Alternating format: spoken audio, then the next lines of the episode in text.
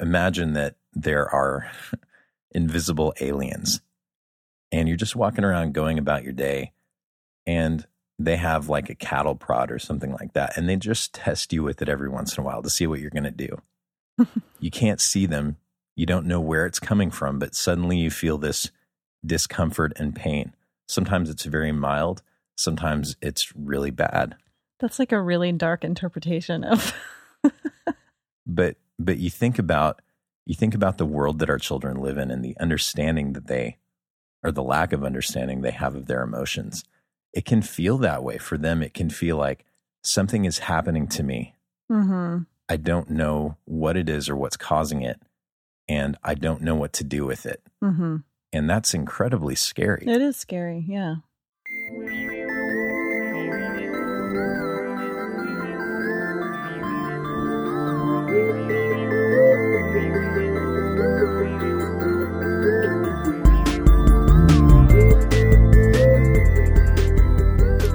Rachel Hey, Ben. how are you doing I'm doing well. how are you feeling today I Feel a little tired. I stayed up with my book club ladies last night, oh yeah and yeah, Mm-hmm. hmm we were out pretty late. yeah i i was at home with the boys Yeah. So you were up pretty late too. Well, it's weird when you're home. They do what they're supposed to. You know, they get in bed for the most part. It's because they love me. But when you're not home and it's just me, that's when they decide to clean their room. Oh yeah. They're like, "We're going to we're to stay up all night. We're going to clean our room." And so Jaden he took every book off of his bookshelf. he's eight. Yeah, Jaden's 8. He This took is this is the way an eight year old cleans. he took every single book off of his bookshelf and then after he did because he was going to put it back very orderly Mm-hmm. and then he decided after he was done doing that that he was really tired and he didn't want to put all the books back Yep. by himself and he he felt upset because his brothers wouldn't help him Well, he wanted his brothers to do the work, probably. Yeah, he does this thing where uh, it's really funny. He he kind of declares himself the director of the cleanup operation. it's actually a little bit smart, but yet really annoying. yeah, because he he doesn't really have the authority. yeah. First, second, his director skills aren't very good, Mm-mm. and and then that's two less hands, two fewer hands Yeah. doing the actual work. Well, and also, if all you're taking is directions from somebody and somebody's not jumping in and helping you, you're less likely to follow that person. Yeah, it's true. Like, you got to dirty your hands up a little. Come on. That's right. All right. Well, today we're talking about understanding and helping your child find healthy ways to express their emotions. All right. And This is a fun one. this is a fun one. The the emotion thing with our children is something that I feel like really recently for us, we've really started to get a good grasp on and, and have some practical things that we could do Mm-hmm. Whereas before, I think we we understood a little bit about emotions, but we didn't really understand how they really worked with children, how they worked with their development and the the things that we could do to actually shape that and, and help them to have more healthy, you know, it was, it was kind of like, oh, kids are going to be kids and they'll grow out of this stage where they're being crazy with their emotions and that kind of thing. And and it really was empowering when we learned some things about how emotions worked because we were able to become more purposeful Mm-hmm. about how we shape that. Well, and I think it also because we did I mean, I did a ton of research on all of this stuff and it helped me to better know myself as well because, you Yes. know, I we kind of we talk about some of the ways that we've grown up and things like that. And I grew up in a home with a mom who's a single mother and she did a fantastic job raising us, but it was also a home where, you know, to feel emotion and to express emotion was she I mean she didn't discourage it but it was almost an inconvenience because she didn't really have the time to deal with three kids who are expressing their emotions. So, you know, the easy answer is to just be like, get over it, you know? Yeah. And I I want I noticed I mean the the thing that got us into it was that our 8-year-old he's a very gifted child and he struggles with the emotions and I think what got us into it is we were just at our wits end like what do we do about this? Yeah. Because it, everything we tried was not working. Yeah. So, because of that uh, kind of tension that we were experiencing, it really forced us to look deeper into it. But Oh, a lot yeah. of a lot of people they just kind of skate along and they they have what they feel like are normal experiences with emotion and don't realize there is there's some work that you can do. There there are some ways that you can engage that that make things easier and that help um, both your children and you to have a healthier hmm experience with emotions. So, before we before we get into some of the more practical stuff, I wanted to talk more generally about emotions. And one of the big questions that I had when preparing for this topic was why do we have emotions? What purpose do they serve? And so there's no hard and, and fast scientific answer like this is the reason, but there are a lot of really strong theories. And one of the stronger theories is that uh, our, our emotions have some utility in a world where there is more direct and immediate danger to deal with. For example, a strong feeling of fear hmm will lead you to action a lot faster than reasoning out a situation will. So, so in a situation where there was immediate danger, that fear led to action that that helped preserve and protect the life of the person who was in danger.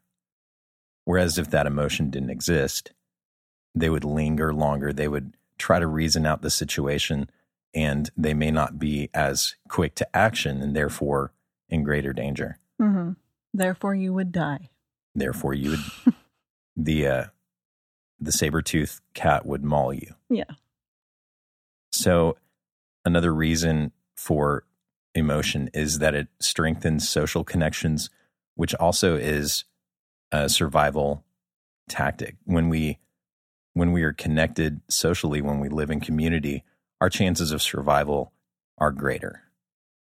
Yeah. And then because we have reason, um, because we are self conscious human beings, those emotions become more and more complex. So there are some really basic emotions like joy, sadness, anger, fear.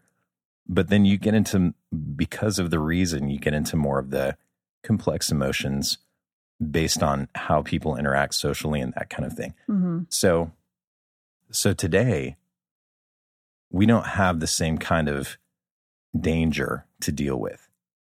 There's still danger, but it's but it's farther off. hmm You know, like things like financial danger and that kind of thing. So, where stress kind of comes into play is we see the danger, but because our emotional reaction doesn't really have a good outlet, there's not something that we can do to that danger immediately. It's more of a long term thing. hmm We turn to stress, and stress is useful in the sense that it allows us to have a more long term response to those dangers. But, you know, it, it ends up being abused and misused. And Well, if you're in a constant state of stress, you're causing all kinds of harm to your body. That's right. So the emotions they they have some utility, they have some usefulness, but because of the way that we tend to misuse them, sometimes they can be damaging. hmm So, and I, I want to make this disclaimer here. Sadness and depression are not the same thing. Depression is actually not related to emotions. hmm you can experience emotions due to depression, but it's not the same thing.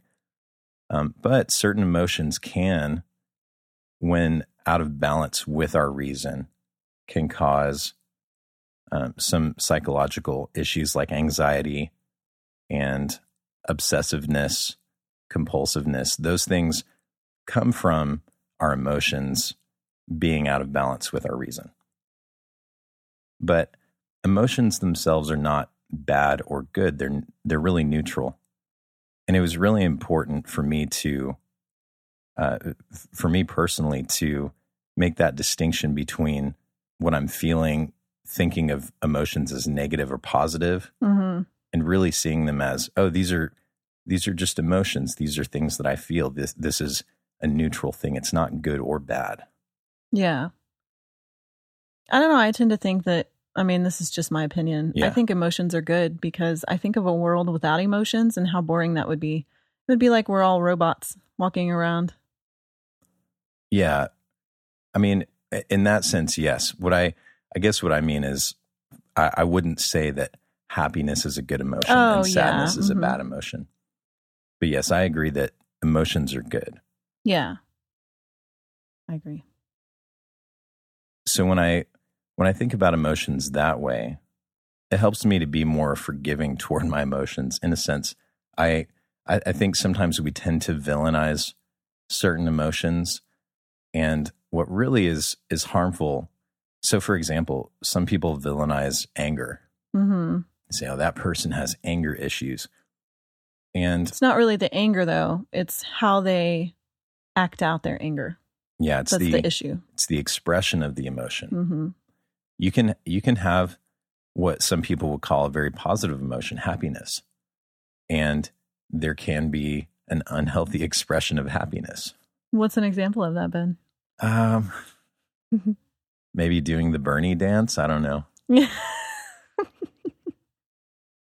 and and i might say instead of instead of bad expressions i might say inappropriate so um, okay so when you're angry there's Uh-huh. there's really it's definitely not good to physically harm somebody right. but if you're angry this is this is kind of wading into some touchy territory but if you're if your anger is coming from seeing somebody harm somebody else. And uh, physical the physical aggression the expression of physical aggression from that anger causes you to remove that person from harm hmm and and get the other person uh, keep, keep the other person from hurting them. And that's appropriate. Yeah. so so i would say i would say appropriate and inappropriate are better words to use for how the expression of feelings Mhm. happens so if i'm in church and i get a text or i see a notification on my phone that my team won a game or something like that it's not appropriate for me to stand up and shout in celebration Yeah. because of my excitement and joy Yeah, I agree. So the the key as parents is to let our kids know that emotions all all emotions are acceptable, yeah that's right but the way that we act out those emotions can be either acceptable or unacceptable. And I don't know if I even necessarily like using those terms, but helping our children understand that there are healthy expressions of things like sadness and anger and frustration and that there are also you know healthy expressions of joy and pride and some of those things that can often be turned around as you know bragging or whatever you know those kinds Yeah. of things. And so i think that's our trick as parents is to let kids know that what they're feeling is okay. It's it's pretty complex because it's not just that there is that a certain expression is good and a certain expression is bad it i think the i think appropriate really or inappropriate really are good words to use because and and it's appropriateness for the situation that you're in yeah and so so it may be inappropriate to express your emotion a certain way in a certain setting, but doing it that same way in a different setting might be appropriate. And so we don't we don't know the you know, we don't come into the world knowing these things. mm-hmm. We we learn them um, unguided through trial and error. If we're paying attention, some people don't. You know, some people aren't paying close enough attention and they don't learn yeah so with given all of that i I want to go into some ways of understanding emotions for our children that we want to that we want to teach them. Now, these are what, what we've set up to this point. These are all good foundational things to learn, but they're very complex ideas. hmm Yeah, there's a lot more stuff that goes with it. We're kind of skimming the tip. Yeah. So here's here's where I really want to start kind of bringing this emotional language to our children and, and trying to help them have an understanding. The the first thing that we need to understand is that our emotions belong to us.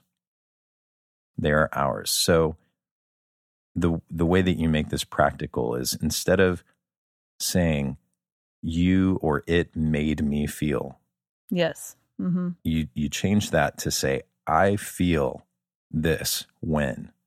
Or because, Yeah, and so it it takes it takes the power of creating an emotion inside of you away from the catalyst and it helps you take ownership of that emotion. hmm Now, that isn't to say that there aren't people who are purposefully doing things or or situations that that cause generally people to feel a certain way hmm but your emo- when your emotions belong to you you have the power to identify the source and then do something about it and deal with the source Yeah. So, an example this is kind of a humorous example as a parent. Uh, I used to say all the time when the boys were like freaking out and, you know, being their wild selves, I would be like, you guys are driving me crazy. And I switched the language to be, I feel crazy when you, yeah so that they can make this connection, you know, oh, mama's reaching her, you know, her weak point. and for for people who care about how their actions influence others emotions it's Mhm. good to be able to communicate that because then they realize okay when i do this she feels this yeah. and it also when when you do that as a parent it really demonstrates for your child that that the healthy one of the healthiest expressions that you can have for your emotions is to verbalize them Right. Yeah. in in just very simple terms. And the the when i feel or the the when and i feel language is really powerful. When you do this i feel this. When this happens i feel this. And and it's just a really great way to help our children feel more in control hmm and and and just more ownership of their emotions. And I, I will, I'm going to say two things real quick. One is that um, if we grew up in homes where we weren't exactly, our emotions weren't exactly celebrated or accepted, this is a really, really hard thing to do because we don't have the practice of saying, I feel whatever when you or when this happens. We have the practice of saying, I am angry. I am disappointed Mm. uh, sort of like it's you know our almost our our identity and emotion you probably going to, into this but emotions are completely separate from who we are. Yeah that's actually the the next point that i was okay hang on. i wanted to say one more thing. Yes please. Um about the the language that we had that that we use with our children. We don't do that in the flooded moment which is you know kids can get really flooded really quickly. And so you're not going to immediately be able to help them verbalize what they feel because i mean when you're really really angry it's very hard to think Well, the the ability to verbalize and and even have any kind of dialogue. So so earlier when I was talking about emotion and reason having balance, mhm this is something that I wanted to to bring in and, and for you to talk about a little bit, which is integration. So Mhm. we'll, we'll get into that after I say this, but but the the two major forces, driving forces of the decisions we make and the actions that we take are reason and emotion. mhm And and so this is where a lot of people feel like "Oh, I'm I'm such you know I make I make my decisions based on my emotions and sometimes that's a good thing and sometimes that's a bad thing and I wish I could be more reasonable and and it's really the balance of the two that helps us to be most healthy. But our our reason can have the kind of relationship with our emotions where where the reason is able to talk to the emotions and discover and identify the source of those emotions and Mm-hmm. have processes in place for how to express those emotions in certain settings and that kind of thing. But that reason part can't act until the emotion has had a chance to run its not run its full course, but it but at least come down to the level where reason is able Mhm. to come in and take over. And there's some steps that have to happen between the flooded moment and the moment where our kids are ready to vocalize things. Did you want me to talk about integration now? Yes. Okay, so first I want to put a disclaimer here. This is like super complicated stuff that um, I can refer you to a book that is, was like amazing for our parenting journey, and it's called The Whole Brain Child by Daniel Siegel and Tina Payne Bryson. And in there, they talk a lot about integration. And what integration is, is we have a left side of the brain and we have a right side of the brain.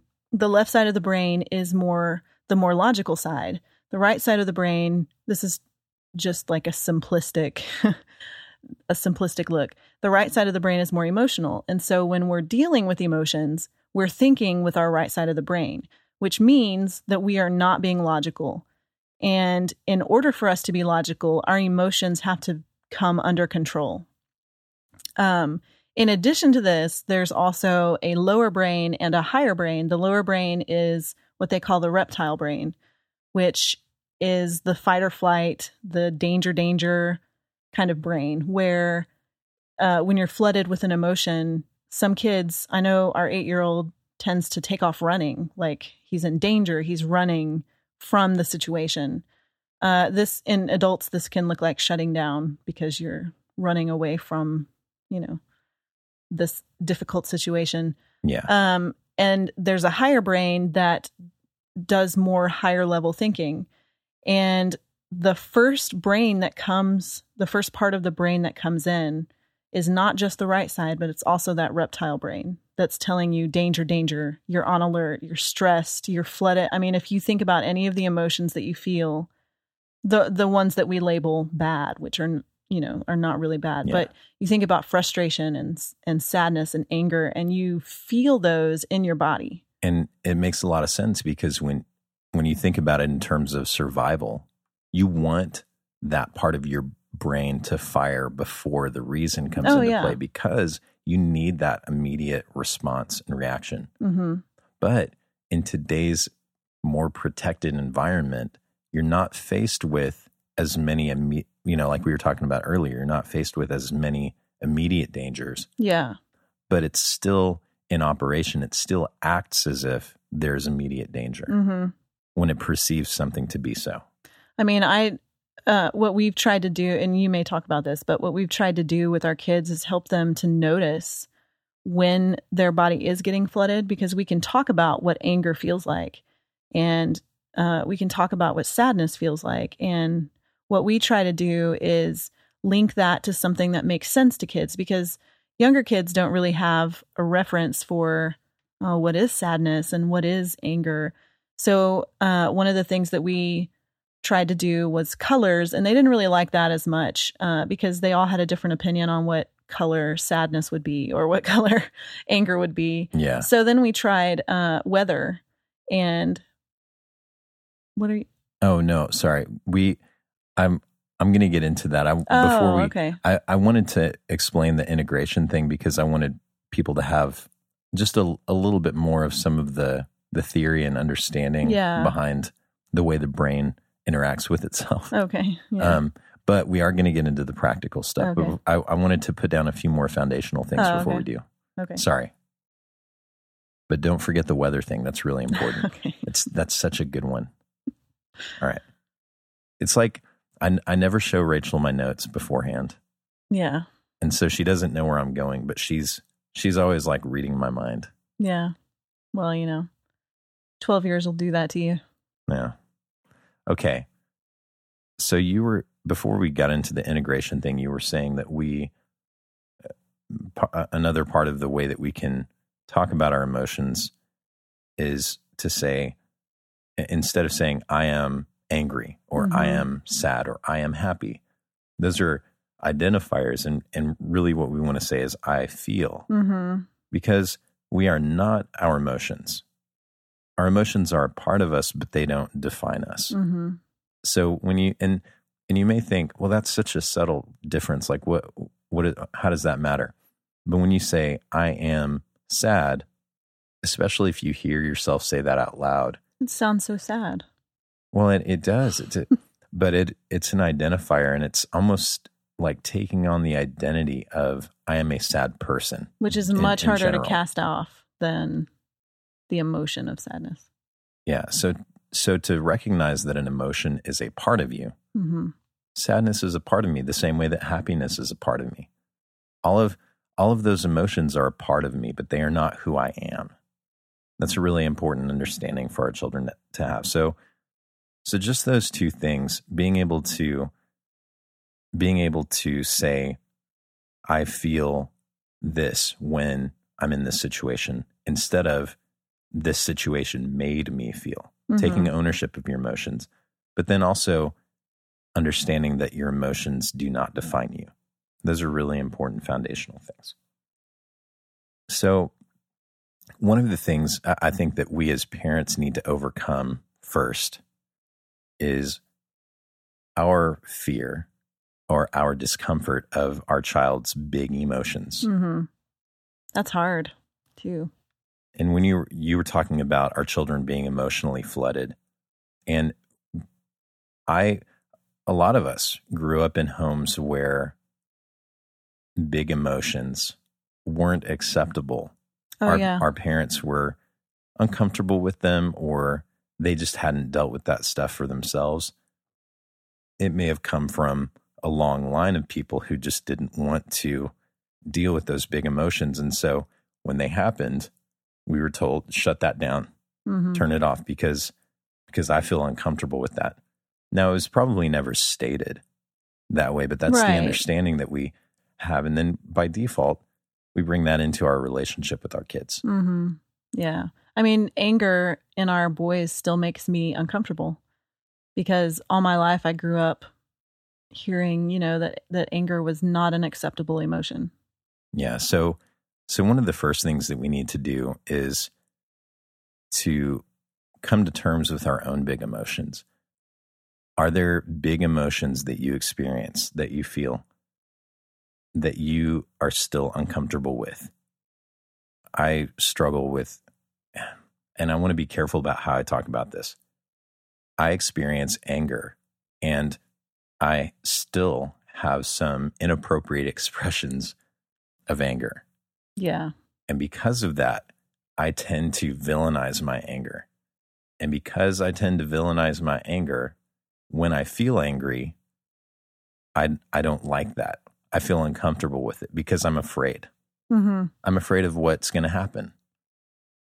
And so the more accepting I am of those uh, of that big emotion for myself, the more accepting I can be when my child experiences and expresses it. Mm-hmm. Yeah, definitely. So that's that's the first place we want to go is is to kind of look inward.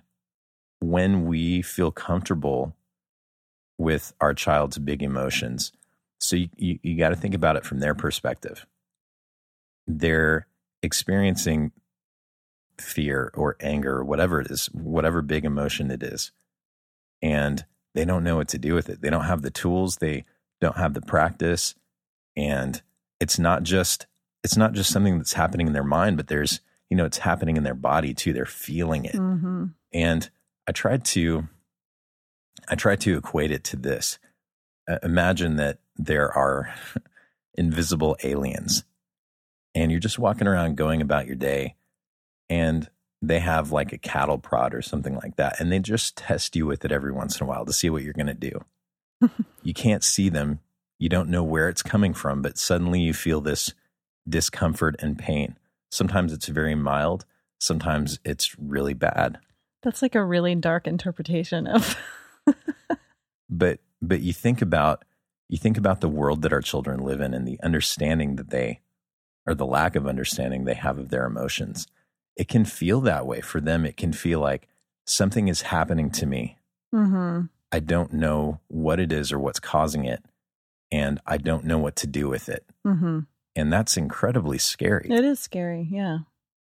And so, as parents, when we feel comfortable with our own emotions, when we can empathize with how scary that can be for our children, it can it can help us to come alongside our child when they're experiencing those big emotions, and and, instead of trying to shut it down or or do something about it right then and there, we get to come alongside them and just kind of be calm and present with them.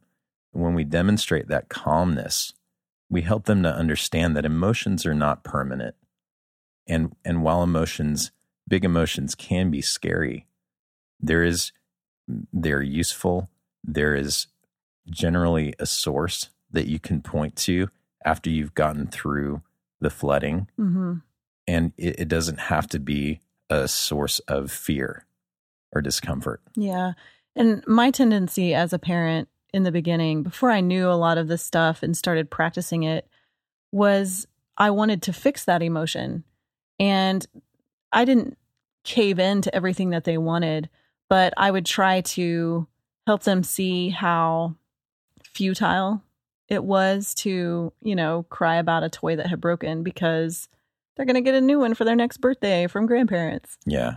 And that's not necessarily what we want to do with our children at first because it's really important to feel that emotion and to get practice feeling that emotion because if we if we don't have practice feeling that emotion when it becomes out of control we are also going to become out of control Yeah.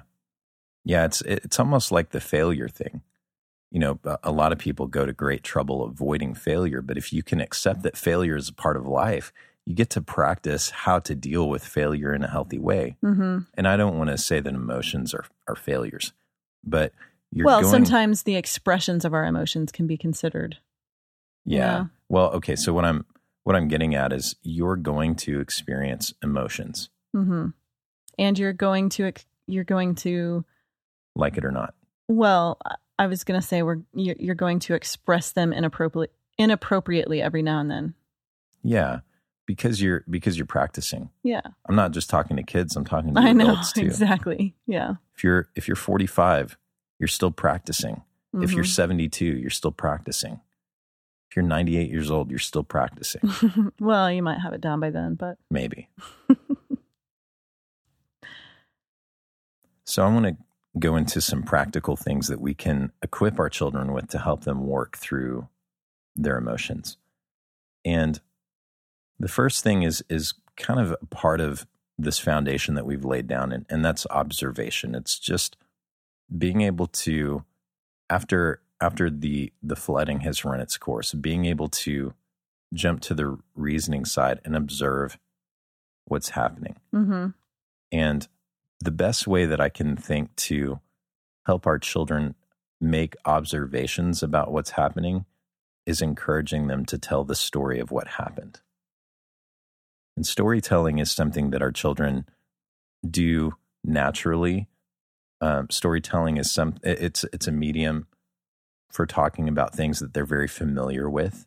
Hmm and so it's it's a great place to start. And you could even kind of be playful with them about it you can say okay tell me the story about when you felt angry and you threw your cup across the room hmm Let me just clarify right he- right here. You're saying this is the first step after we help them calm down, right but we didn't say anything about methods to help them calm down, right? yeah i is, guess is that well, something you want to get into? i don't yeah I mean, it's it's I'm I'm realizing that a lot of this is focusing on anger or sadness yeah. and I don't want to just have the focus there but I guess we can Well, I think those are the challenging ones as parents. yeah yeah so let's let's go ahead and talk about the getting getting through the flooding and calming down. So we did talk about, I believe it was episode six. Mm-hmm. We talked about meltdowns Yeah. And we talked about the five stages of grief Mm-hmm. and that there is a natural process that we go through as human beings to deal with all kinds of grief um, to to large degrees and small degrees the Mhm. the grief of losing a toy Mm-hmm. you know is still a grieving process there's still a process so so you definitely go back and listen to episode 6 Yeah, I think just maybe like a brief little thing to say when when a child is flooded with emotion, the most useful thing that we can do for them is help them know that we understand what they're feeling and not try to talk them out of it. yeah. So, yeah that that what they're what they're feeling is acceptable and okay. Mhm, now if they're if they're doing something that's inappropriate right. Restraint it's yeah is it's important. it's we've, okay we've had to do that with with our oldest, yeah who who expresses anger in a very physical way. yeah so it's it's okay to restrain and and prevent from harm prevent them from doing things in their emotional state that they would later regret or that would cause them or others harm but you, you don't want to do so in a way that communicates that the the emotion they're experiencing is bad or wrong Mm-hmm. You want to do so in a way that says you're feeling something right now and it's absolutely okay for you to feel that. But your body is you are not in control of your body. Yeah, you're not in control of yourself I'm gonna and so I'm help going to you. help you. Mhm. Yeah. Yeah. Um, and so I, I feel like that's the most effective thing that we can do as parents. And then they can start moving into because once once they calm down from that, once they realize that someone is on their side and they're not, you know, they're we're not warring parties here, one on one side of the war and one on the other.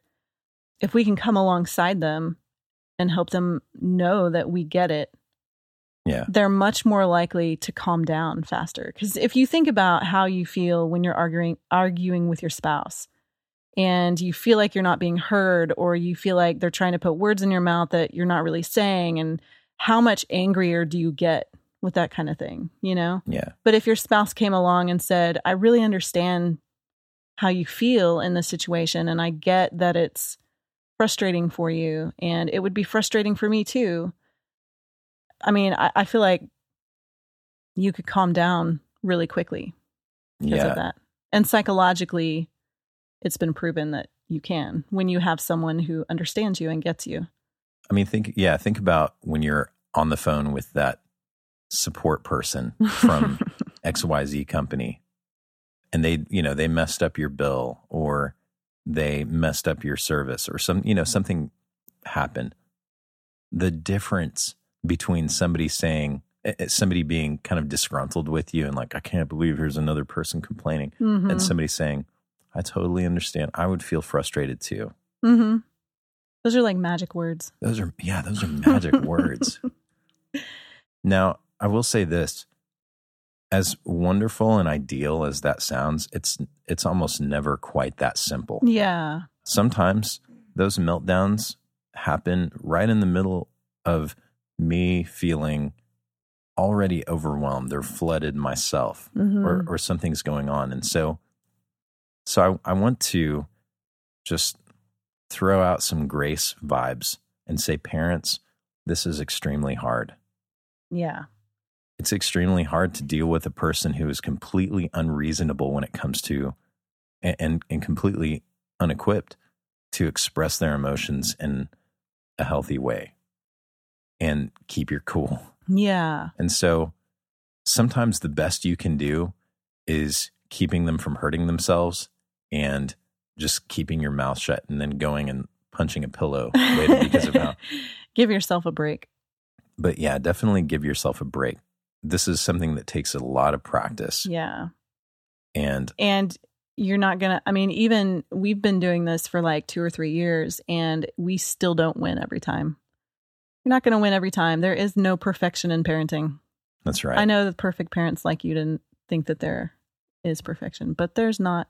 And I want to take this opportunity to bring in a question that we just got in the chat from Brandon. He said, Is it frightening to the kids to know that they are not in control? Uh, to that, yes, absolutely. What's the best way to teach them to get in control or find a method of expression that's not going to put them in a place of needing restraint? So, one, there's demonstration, and, and, and it really helps if we can talk about it too. Mm-hmm. When we feel certain emotions, if we demonstrate for our children what it looks like to express those emotions in an, in a, an appropriate way, they're going to pick up on those cues. Mm-hmm. But something to understand is that the ability for the reasonable part of your brain to take over and manage the expressions of those emotions is something that one has to develop. Mm-hmm. So there, I think for men, it's something like until you're 25. Oh my gosh. Yes. Yeah. Until you're 25, that part of your brain is not fully developed. It's still, yeah. And then beyond that, there's practice. So even when that reasonable part of your brain is fully capable of taking over that process, that doesn't mean that you are practiced enough. Mm-hmm. And so, so realizing that is important. So it, it is, it is scary for our kids, and they are a ways off from even even having the ability to fully control that every time. And so that's where our empathy and our coming alongside them and being their protectors mm-hmm. in that situation um, is really crucial. It strengthens the the relationship and the connection when our when our kids are going through something scary, and and we're there to protect them and keep them safe. The the strength that that gives to the relationship is is unmatched, and and so that's an opportunity when they experience those big emotions and they don't quite have the ability to control. That's a great opportunity for us to strengthen the relationship by coming alongside them and and helping them feel safe. Mm-hmm. Um, I wanted to add something real quick about uh, teaching them too. I think putting parameters in place also are helpful, even even if they're the kids are not able to fully deal with those parameters yet. And what I mean by this is when our oldest was, I guess he was around, I guess it was around the time that he started school he wasn't acting out in school, but as soon as he would come home, he would act out at home. And it was typically anger.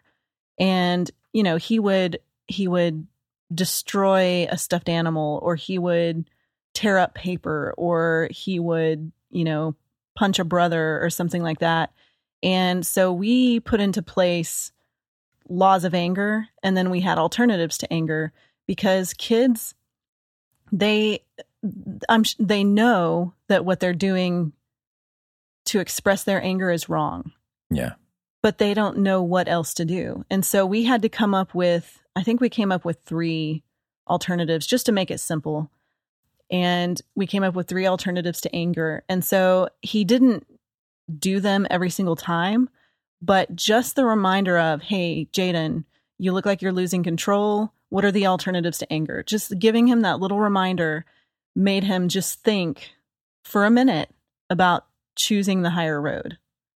And so I, I, think just putting some of those things in place also are really good ways to help our kids funnel it in the right direction. Yeah. So so again, it's they're still a ways off from from fully having the the capacity to control their reactions in, mm-hmm. the, in the midst of their emotional uh, floodedness. But the more that the more that we can one demonstrate and then two let them know okay in this situation and this is again after after they're no longer emotionally flooded when they're when the reasonable part of their brain mm-hmm. is capable of of getting information say when this happens when you're in this situation when you feel this way here are some here are some better ways that you can express your feelings yeah. and I'm not going to go through and give examples for everyone, but you know, given the situation as a as a an experienced adult, you can look at the situation and you can say, okay, so definitely hitting hitting their sibling was not the right thing to do. What would have been better is for them to tell their sibling how they felt or for them to walk away and go punch the couch mm-hmm. or for them to walk outside and yell and scream, or for them to stomp upstairs and go into their room. Mm-hmm. You know, there there are some different choices there that are more appropriate. Yeah. And and so if we can look at the situation with them and you might even ask them instead of instead of just saying, okay, here's what you can do. You might even ask them, what do you think you could have done? Yeah, we've to- gotten to where we're doing that now because he's eight. He's, you know, he's lived with these alternatives for what, three years now? Yeah. So putting that ball in their court starts helping them think about what they're doing That's right. and, and start to control their emotions more instead of just letting their emotions control them. So I wanted to to get back into the storytelling thing, Al- allowing our children to tell the story of what happened. One of the things that our kids have been, or, or Jaden's been reading lately, are these stories where you can choose the direction of the story. What do they call that? Choose your own adventure. Yeah. So so you can kind of treat it like that. You can say, okay, now now tell the story with an alternate ending Yeah. and and you give them the opportunity to relive that experience they may even start to feel some of those emotions again as they talk about it and that's good Mhm. because what's happening mentally for them is when they tell when they retell the story with a better ending and they're re-experiencing those emotions the parts of their brain that are that are firing the paths that are being created lead to a better place and when they practice that and do that consistently Mhm. their response, their reaction in the midst of those emotions will more automatically tend toward the, the appropriate responses and expressions.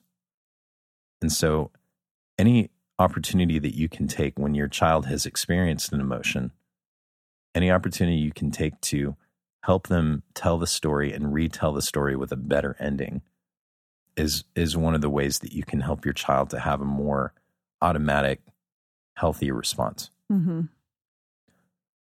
Another thing we like to do is the weather report. Yeah. So if a kid is feeling a certain emotion, we because when they were younger, they couldn't really they didn't really know how to d- differentiate between frustration and anger because it kind of feels the same. It's like, you know, when you're frustrated, you're also a little bit angry, but it's a different kind of angry.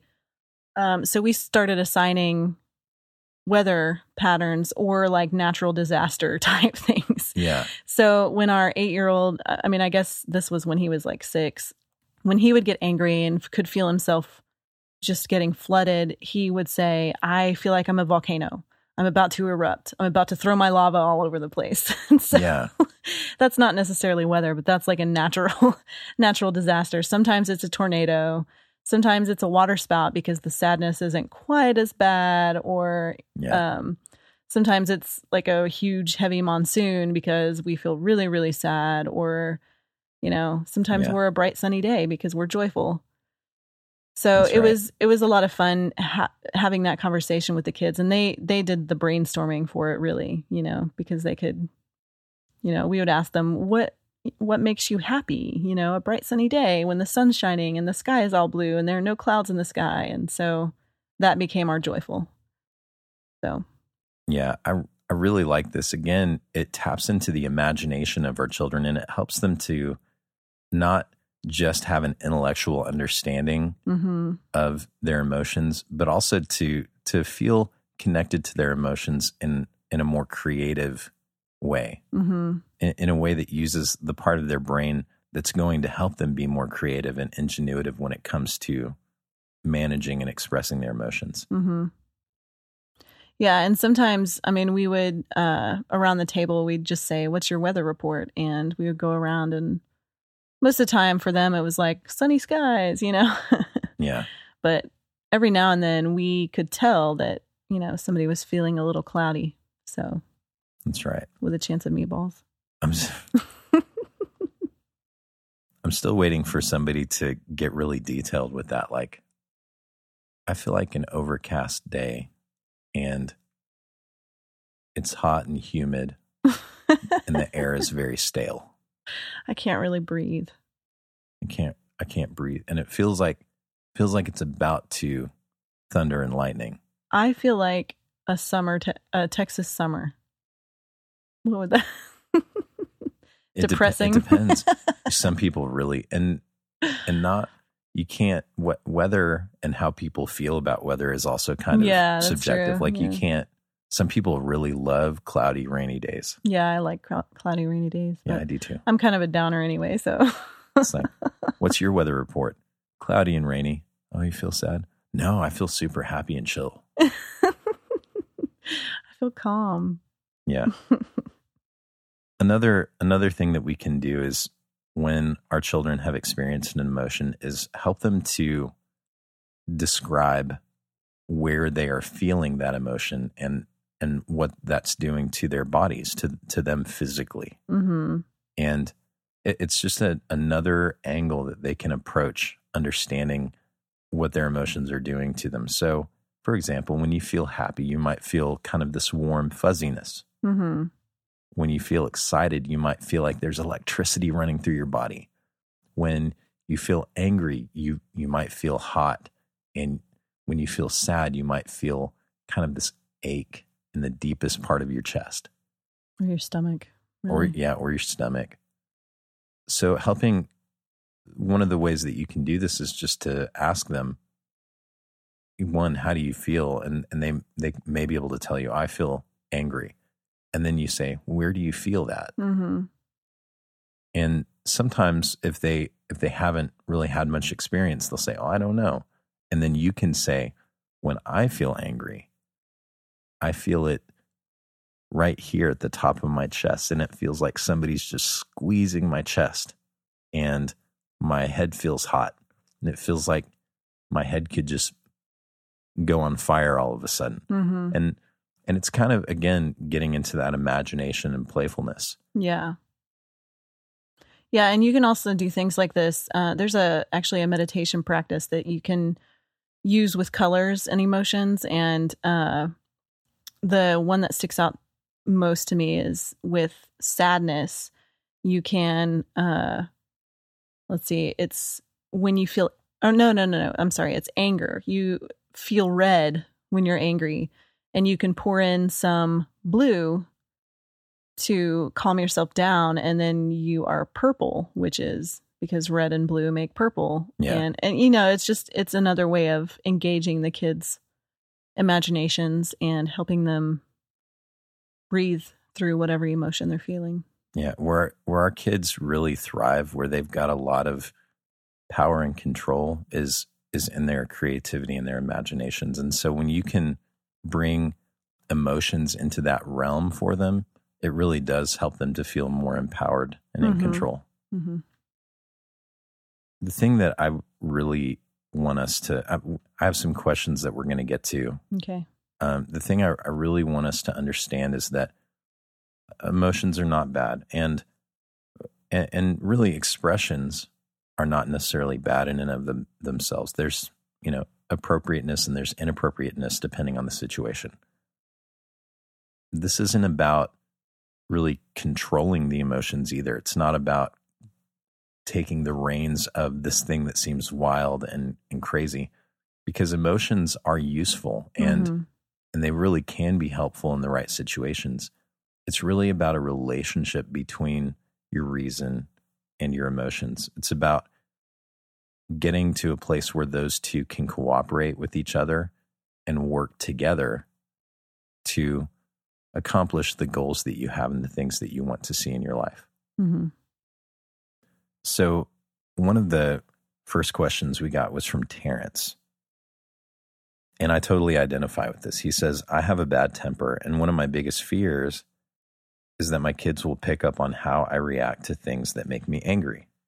oh man Besides the obvious, the ever so difficult changing how I react, how can I keep my kids from picking up on this behavior? so, so yes, what you demonstrate as an expression, your kids will pick up on. And Mhm. and and so that doesn't mean that doesn't mean that hope is lost or anything like that but i but i notice when my kids feel angry i can see how they've picked up on the ways Mhm. that i've expressed my anger so i one have to recognize that that they're learning some of that from me. Some of it is they their lack of experience. Ultimately, their emotion belongs to them.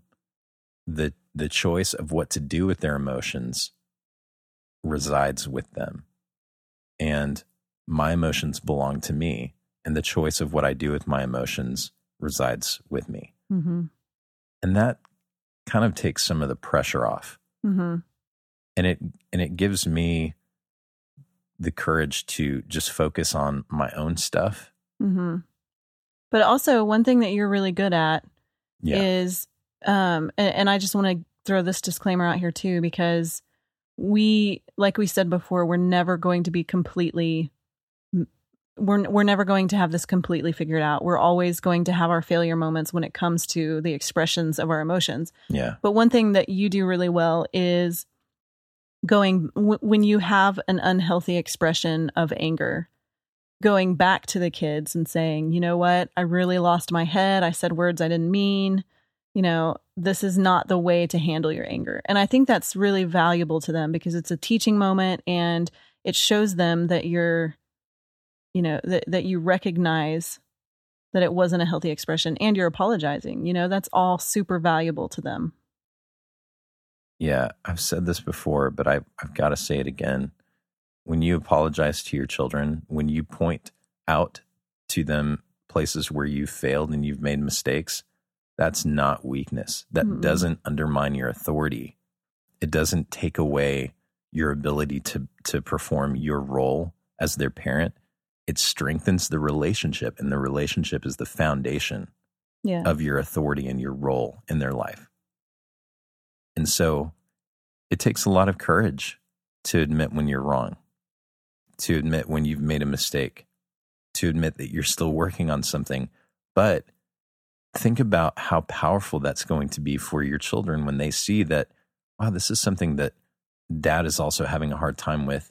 And so I I don't feel as alone in in my struggle with it. Yeah, I don't have to reach perfection. And I think that's valuable to kids. We need we all need to know that we're we can't ever reach perfection as parents or as children or as adults. Yeah. So. So he asks another question, Terrence does. He says, Speaking as someone who dwells on things way too long and wears his emotions on his sleeve, what are some ways to help your kids process difficult emotions so that they can learn and move forward?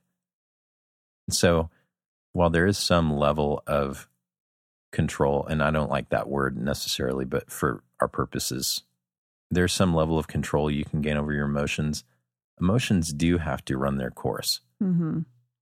But sometimes our reason gets confused with our emotion and it creates this kind of loop, this cycle that keeps bringing that emotion up and perpetuates that feeling.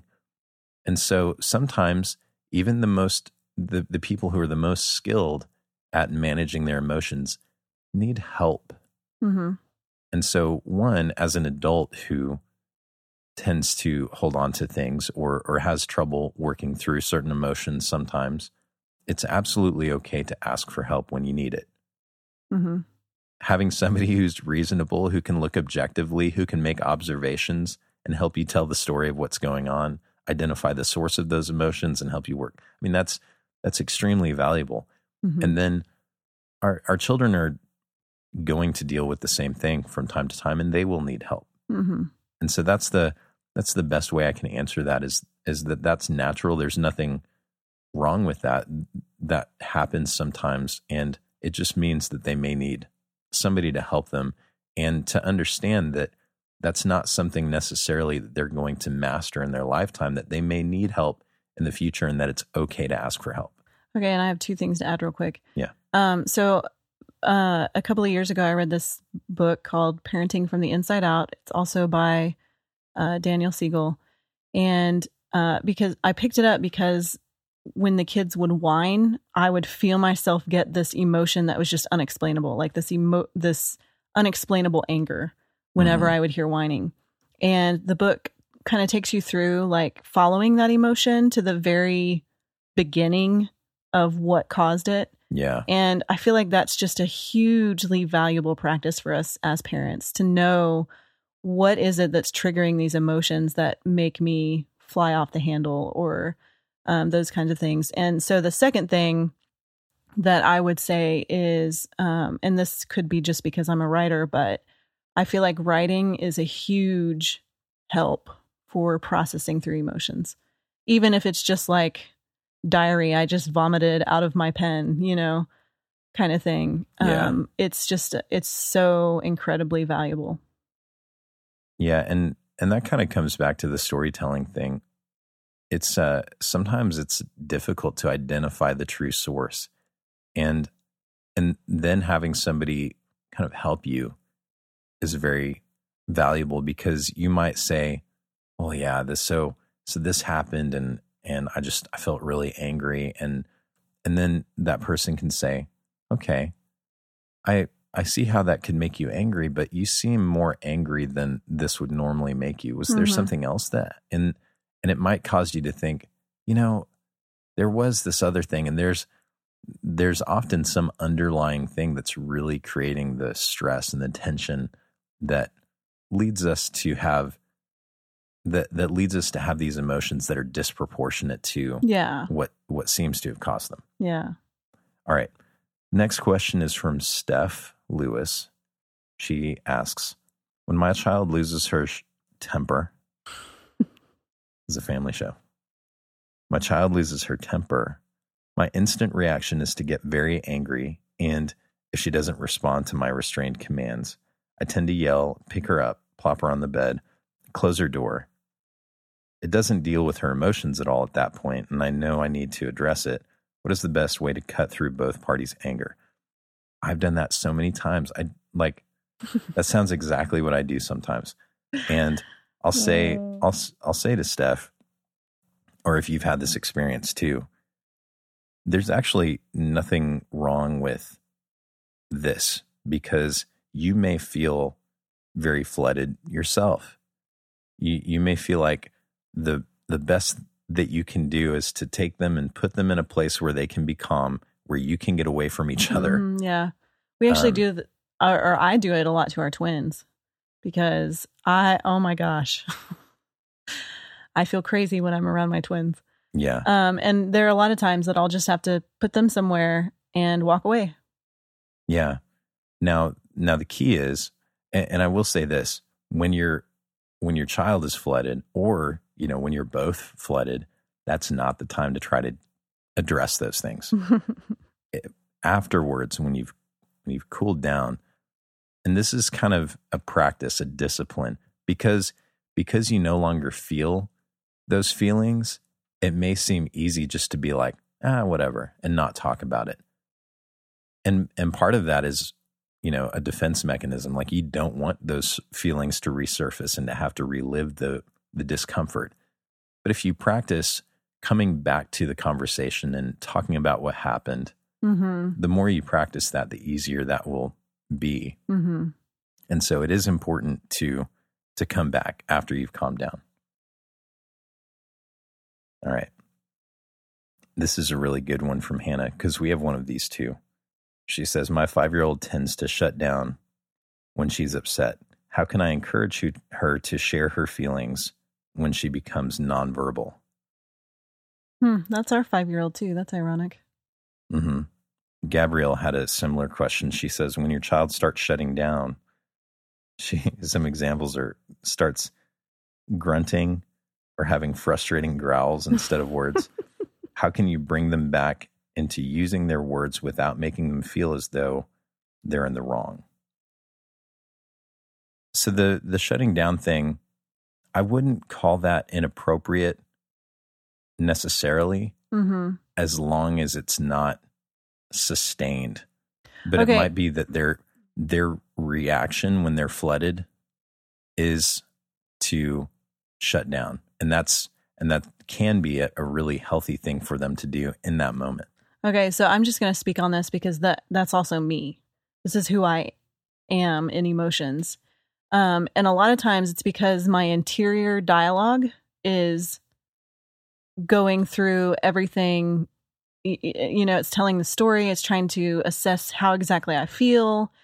It's trying to find the right words to express those things in a way Yeah. that's, you know, that's honoring and not tearing somebody down or those kinds of things. And so because I'm such an interior thinker, this is, I mean, you and I get into arguments all the time because of this, because you're just like, why won't you talk? You know, and I, it's, al- I almost always regret it when I probe and I try to get you to talk before you're ready. yeah, because I'm because not, the, like in the midst of your emotional floodedness, Yeah. your inner dialogue is is like, you know, you kiss your mother with that mouth.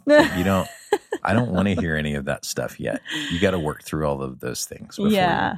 So, so as one of those people, I understand those kinds of children better, I guess, because I know that it's not because they're specifically trying to shut themselves off from feeling the emotion. It's that they're trying, that's their way of processing the emotion. And so I think the thing that we need to do as parents is once that emotional flooding has finished, you set a time to come back and talk about it yeah, because when they're not in the situation and when they're not in danger of getting in trouble or whatever, they're much more open to talking. Because I, I know this for myself. You know, when I'm not in as much danger of, you know, disappointing somebody or saying the wrong thing or any of those, you know, any of those things that the pressure that we put on ourselves, then I feel much more open to talk.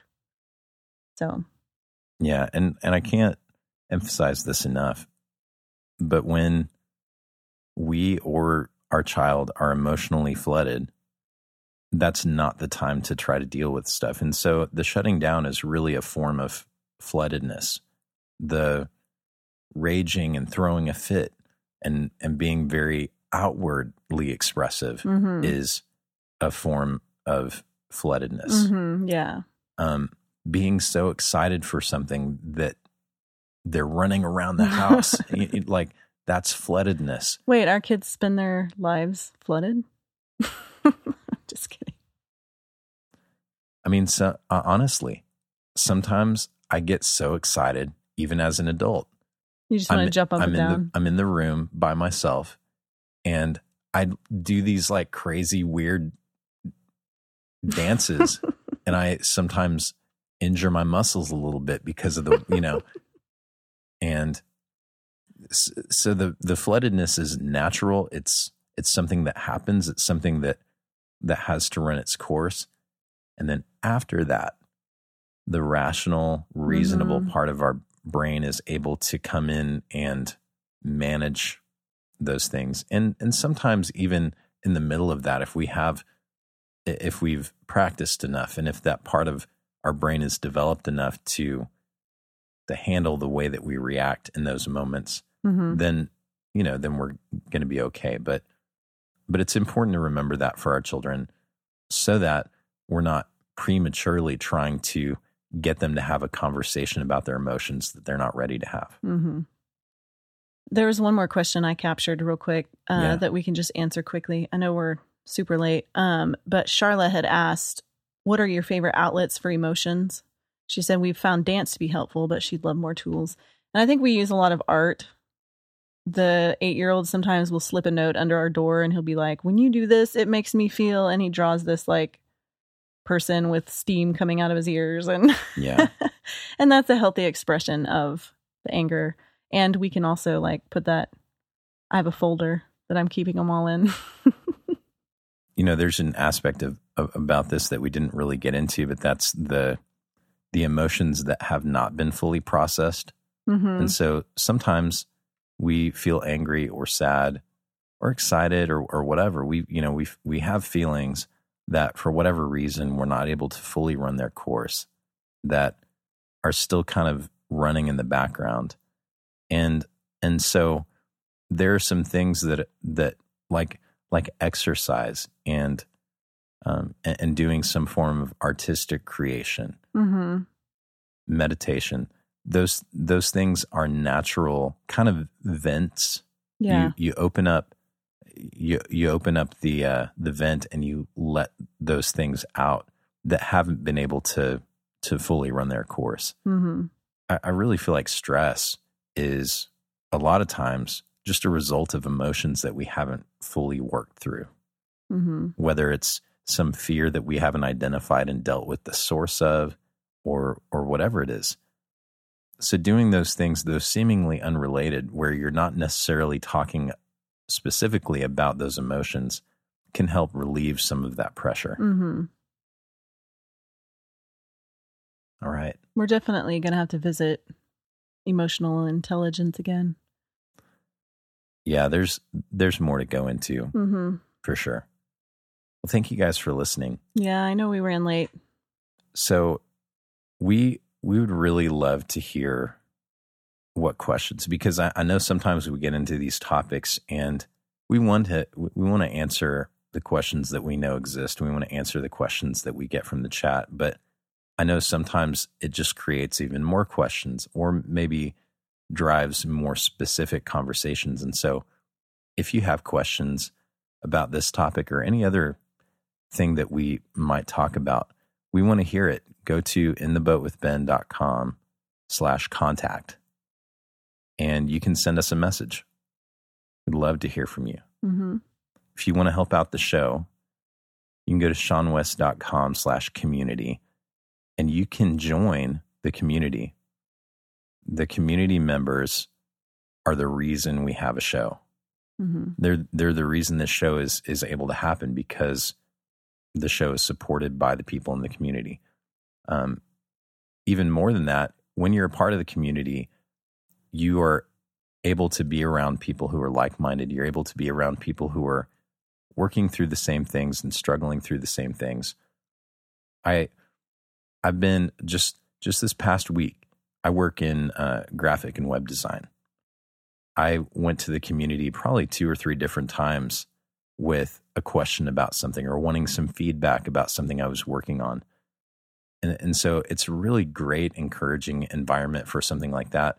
But I've even come into the community with some of the personal stuff I'm going through, like, man, I'm I'm kind of in a tough situation. I don't know what to deal with. And and the set of values that these people operate from is so in line with my own, but also challenges me in some ways. And so I'm just I'm very thankful and grateful for the community that I've found with these people. And I want for you to experience the same thing. And that also helps the show. So please do yourself a favor and check out seanwes.com slash community. Rachel, where can people go to find us online? In the boat with intheboatwithben.com.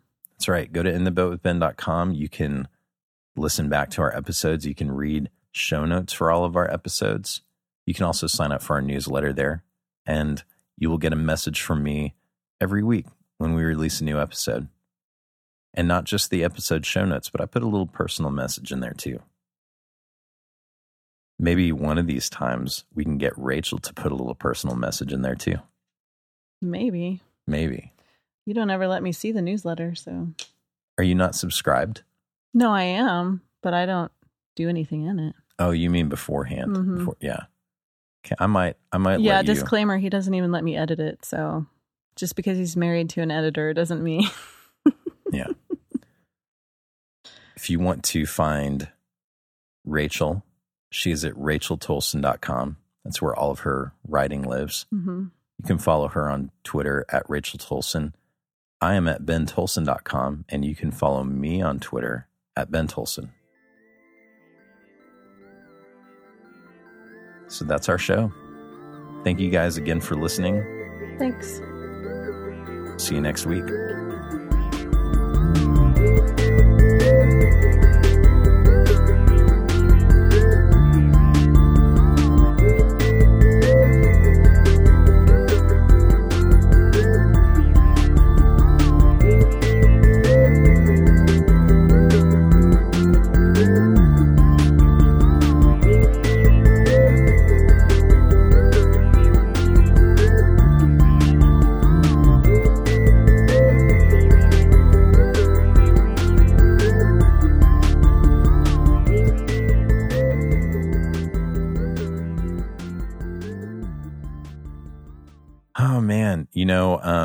I should uh, I should do a thing. Top ten movies that made Ben cry. Number one gets me every time. There was there was one Oh, I just watched this. I'd I'd never seen this before. Uh, it was What's Eating Gilbert Grape. So here's Did it make Um, you cry? yeah, Huh. Terrence. Since you're here, maybe you can relate to this too. Oh man, I might I might start crying just talking about it. If you if you've never seen this movie, spoiler alert. But What's Eating Gilbert Grape has Leonardo DiCaprio and Johnny Depp, much younger. Um, Leonardo Di- DiCaprio plays a character who has a mental disability, and so he's, you know, he does he doesn't function normally. And Johnny Depp is his older brother, who pretty much takes care of him, and he's also dealing with a lot of his own personal stuff, and so, so he, you, it's very clear throughout the movie that Johnny is very protective of his younger brother and doesn't tolerate anybody hurting him because his his brother is just you know acting normally for his condition and where some people might make fun or or or misunderstand johnny gets where it's coming from and, and so he's very protective so in a moment oh terrence we have not seen inside out yet i really wanted to before this show but yeah, he did. yeah We couldn't find Just a an- sitter for the so Helly Hellion twins. Oh my gosh. Okay, so so back to what's eating Gilbert Grape. Gil- Gilbert is Johnny Depp's character's name. Gilbert is he he's just under so much pressure and he's trying to get his younger brother who's played by Leonardo DiCaprio. He's trying to get him into the bath because he hasn't bathed in like a couple of weeks and he loses his temper and he actually hits his brother and uh, it's so it's so well acted the the whole scene and then he realizes what he's done and he just leaves Mhm. and and Leonardo DiCaprio's character runs away from the house and and there's some drama there and stuff like that. But then the next day he's back. Uh, Leonardo DiCaprio is back at the house. He's having his birthday party and Gilbert shows up. And Gilbert realizes that he's broken this trust, this relationship, because of the way that he expressed his anger toward his younger brother. And he's, you can tell just that he's like, I, uh, he, he goes, he goes up to his sister and he says, you know, is, is he okay? And, and he just, you, can tell that he feels like he, he's not allowed to talk to his younger brother yet because of what he did. Wow, Ben. I know. I just can't. We should we should shut it down. I just can't. So, so there's this thing that his younger brother would do, where he would climb up in the tree, and and even though he, you know, he's clearly in the tree and everybody knows, the game that he's playing is he wants his siblings to say, "Where is he?" You know. And so, and and so he's his brother is in the tree, and um, and so Johnny's character starts playing this game with them. And it's this it's this sweet moment where you see that um there's so much grace there. Almost like the offense meant more to Gilbert than it did to his younger brother. His younger brother was ready to forgive and wants the relationship to be back to normal, back to the way it was before. And and so that that part just really got me because I've experienced that so many times with our kids where I feel like the thing that you know the way that I express my anger, the yelling and and the kind of the fear that I see in their eyes from those moments um breaks something that and, and it and it creates this separation where I almost don't feel like I'm allowed back Mm-hmm. And they meet that with such grace and forgiveness and acceptance. And it just um, it reminds me of how amazing our children are and the way that they experience and and see and engage the world. And um, anyways, that's it, it just really got it got me. I was like, it was late at night. I think you were already asleep. I was yeah, watching probably. it in bed, and I was just like weeping. wiping the tears away. Oh. So it was really good. Yeah.